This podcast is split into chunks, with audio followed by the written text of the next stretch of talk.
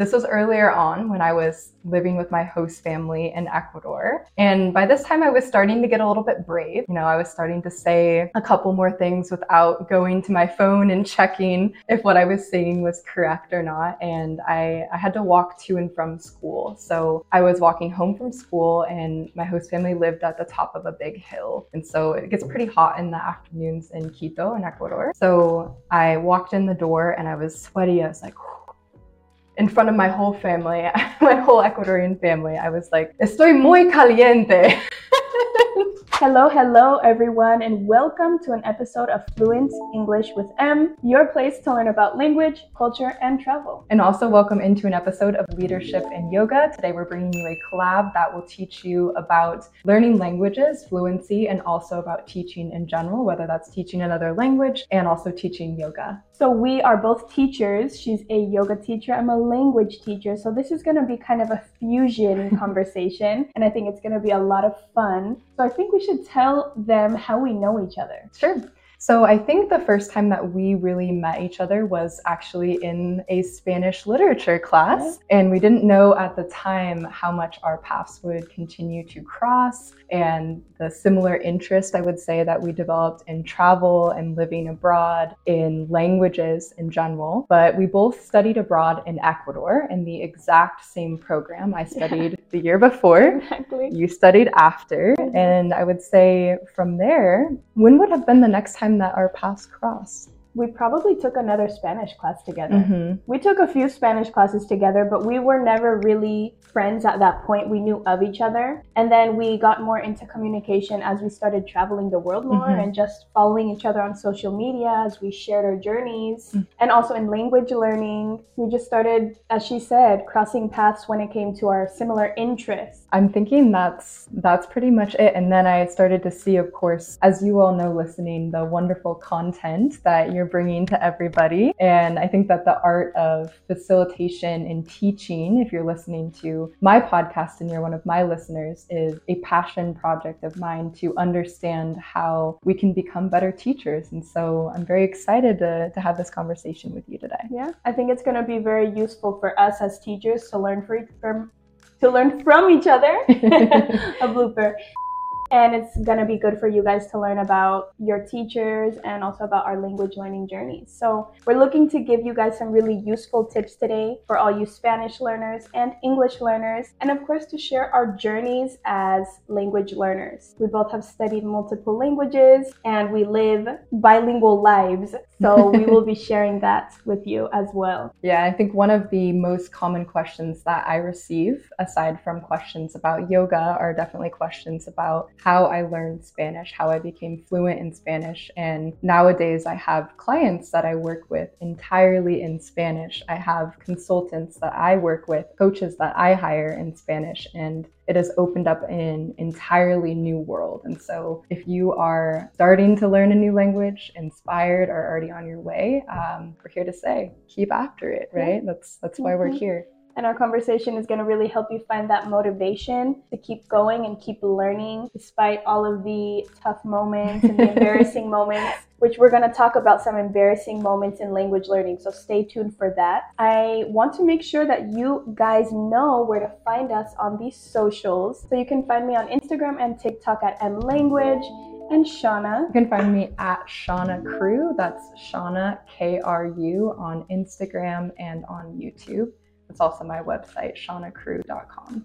So we'll leave those links down below. Make sure to go follow us. If you like this episode, give it a like, subscribe, and give us a five star review on Spotify. So, how about we start our conversation? I have a question for you, Shawna. What languages do you speak? So, fluently, I actually only speak English, of course, and Spanish, and I am learning Portuguese. I've been learning Brazilian Portuguese for a while, as I know that you are also interested in yeah. Portuguese. And I'm soon to start learning French. Actually, that's a recent project, and we're in the process right now of signing up for lessons for that. So, exciting. very exciting. Yeah, it's so interesting because I fluently speak English and Spanish. I have intermediate Portuguese, uh-huh. and I want to learn French. Oh, I didn't even know. yeah. Oh my gosh, French is a beautiful language. So I'm thinking about it, but language learning is an investment, right? And it's Yes. a commitment. yes. So I'm iffy there. One day. One day.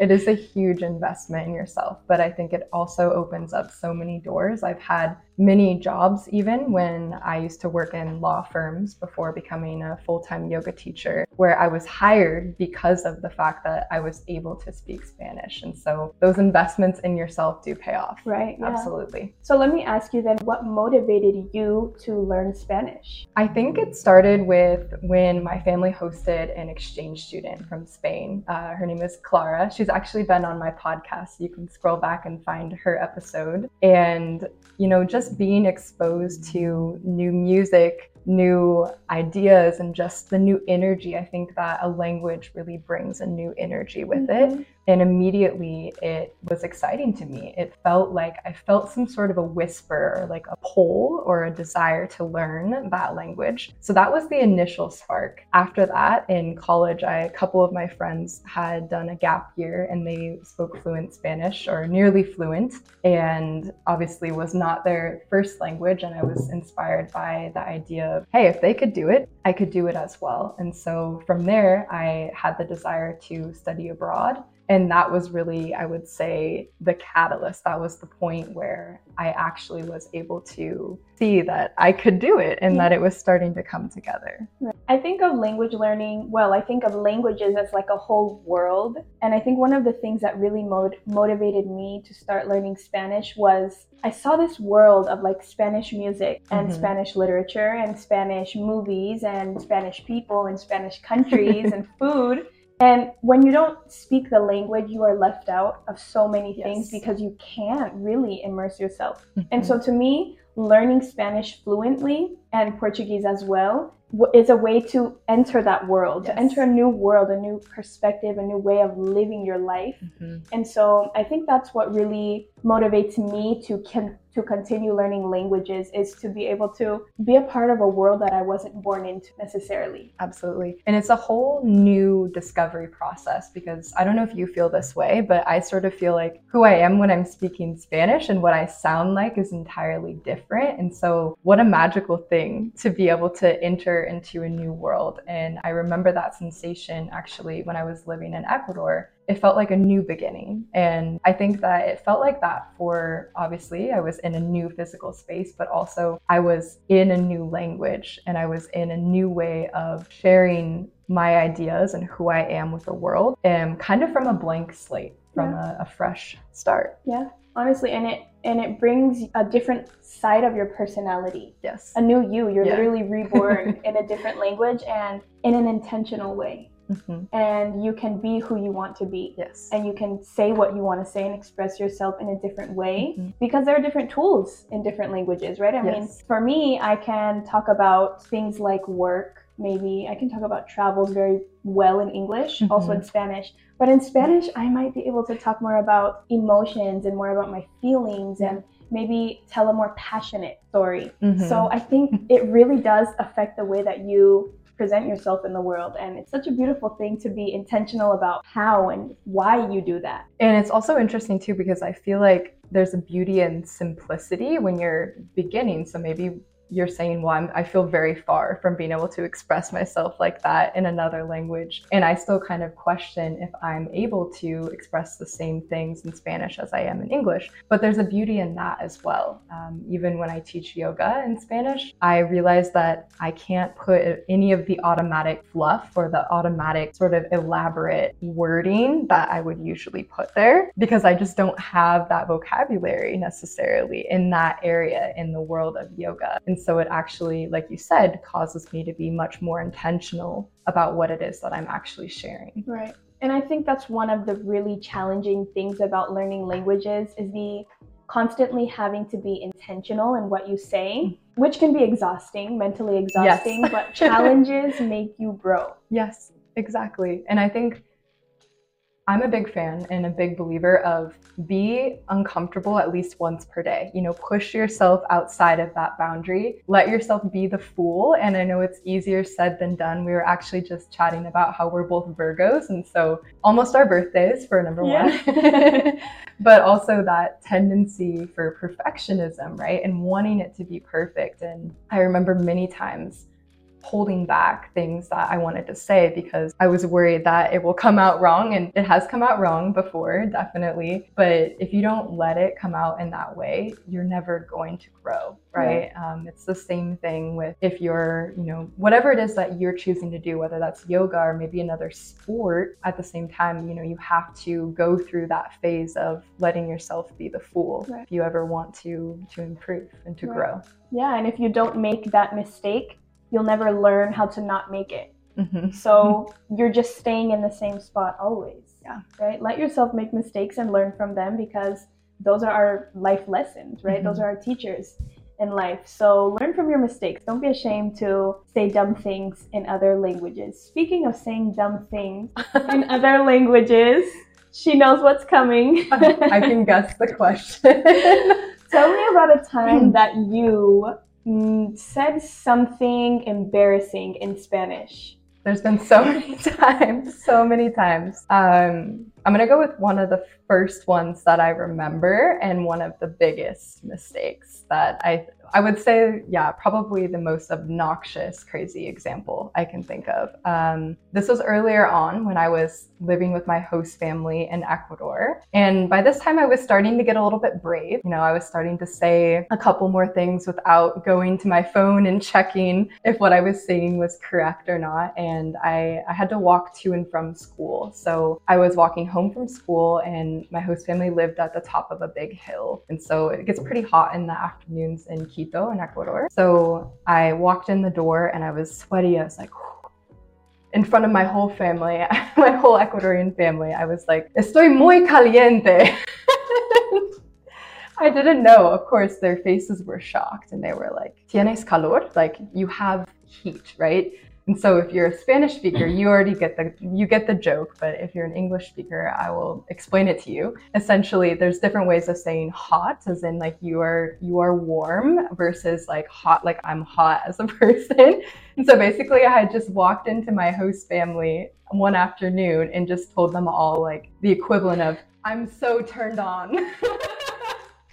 yeah. So it's just so humiliating. And I didn't even realize it at first, you know, but of course, I don't even know at what point it came up in like Spanish class or something. And I, I thought back to that moment and was like, ah, that is why their faces were so horrified because I just said that to them. And so, yeah, that's just one of the examples. I've done a lot of things like that, but people know, you know. Yeah. I think like even them, they don't they don't speak English, but they know, you know, everybody knows that if you don't know another language, um, you might not get it quite as clearly. But I think nowadays, at least, most people have some exposure to other languages. It's a very international world. So um, there's a lot of understanding i feel like and compassion yeah in, definitely for language learners yeah and the way that i see this story is i think it's better for you to make that kind of mistake in front of your family yes. right your host family who will compassionately correct you and say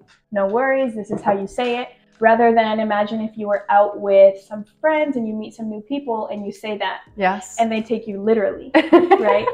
So you learn in the right context yeah. Right? yeah yeah yeah for sure. I think regardless right you have to if you want to do something as difficult as learning another language i applaud you. Because to get to fluency it's the most beautiful breakthrough I would say one of the most beautiful breakthroughs I've had in my entire life. Yeah. You know, it gives you so much purpose, so much meaning, but you really have to be willing to go through those kind of things. There's no way around it, right? Yeah. There's no escaping it. So you either kind of accept it and start sooner than later. So hopefully you can start sooner. Start, yeah. You can start in front of your family and right. friends. Um, because if you're not willing there, it's a whole wild world out yeah. there definitely. How long it took you to obtain the level that you have today? So this mm-hmm. fluency in Spanish. So I would say five years ago is when I started seriously studying Spanish. Um, in terms of really dedicating myself to it. And I want to say within probably like a three year window, I was able to probably two, honestly, two to three year window. Um, I was at the level that I am today. And so, what my process looked like was I just started listening to lots of podcasts. So, thank your teacher. thank your teacher for providing you English to, to listen to because that was a big, big part of my process. I would put in a Spanish podcast, even if I didn't understand everything, and I would just have it there. So, I was getting my ear used to the accent. And in addition to that, it takes time, of course, studying grammar. But I also am very lucky because my partner is from Venezuela. And so that's another thing that really helped me, of course, as being around someone who speaks. So if that's not your case, don't worry. You know, there's lots of different groups that you can join. There's different ways that you can get that that push and that that opportunity to have conversation. I think that that's really what does it. Because studying from a book you know in in high school I, I didn't leave that experience being able to speak you know, and I never would have been unless I had someone to push me, mm-hmm. honestly. Yeah. So it took you about two to three years to have mm-hmm. this kind of fluent Spanish, which granted you had a bit of an advantage with your partner. Yes. So you had a constant conversation yes. partner, which guys definitely find a conversation partner yes. or someone to speak with or a language teacher to help you in your journey because it's so necessary to mm-hmm. practice speaking. So, what kind of tips would you give to English learners or language learners in general mm-hmm. who want to learn another language but are having some difficulties? Maybe because they don't have this advantage of being mm-hmm. having immersion. Yeah. You know, what kind of tips can you give to language learners? Yeah. I would say the biggest one that I can give you is immerse yourself in it at least once per day. I mean, you can take a day off, that's fine. But other than that, really five days a week, six if you can, even if it's not an active study. So, say, you know, you really don't have time in any given day, which that's a whole nother topic because that means it's probably not a priority, right? Um, so, prioritize it as much as you can. No matter what, at least listen to some music in that language, listen to a podcast in that language that you're trying to learn. Sit down, write a few sentences, whatever comes to your mind, but some way, somehow, find a way to continue to increase that immersion. So I'm thinking about, you know, myself as an example. I started to take notes at work in Spanish. I started to take notes even in school in Spanish in a class that was being taught in English. And so look for any sneaky way that you can to continue to have your brain think about the language. And the other, the second piece of advice I would give is that know that that tiredness that you feel, it's kind of like clumsy and it makes you feel um, less efficient, I guess would be a good way to describe it. That does not last forever. And the sooner that you can keep working on it, the sooner you're going to get out of that kind of bogged down, which I know is a very, I guess, a random term. So, um, to describe that to you in another way, just kind of feeling too heavy to make progress. So, mm-hmm. know that it's okay to feel like in the beginning that you're going really slow or that it's really hard. I'm so happy that you mentioned that actually because I think this is the first time that someone like explicitly talks about the exhaustion yes. that comes with really learning a language. And I remember when the first time that I went to Spain like 6 years ago,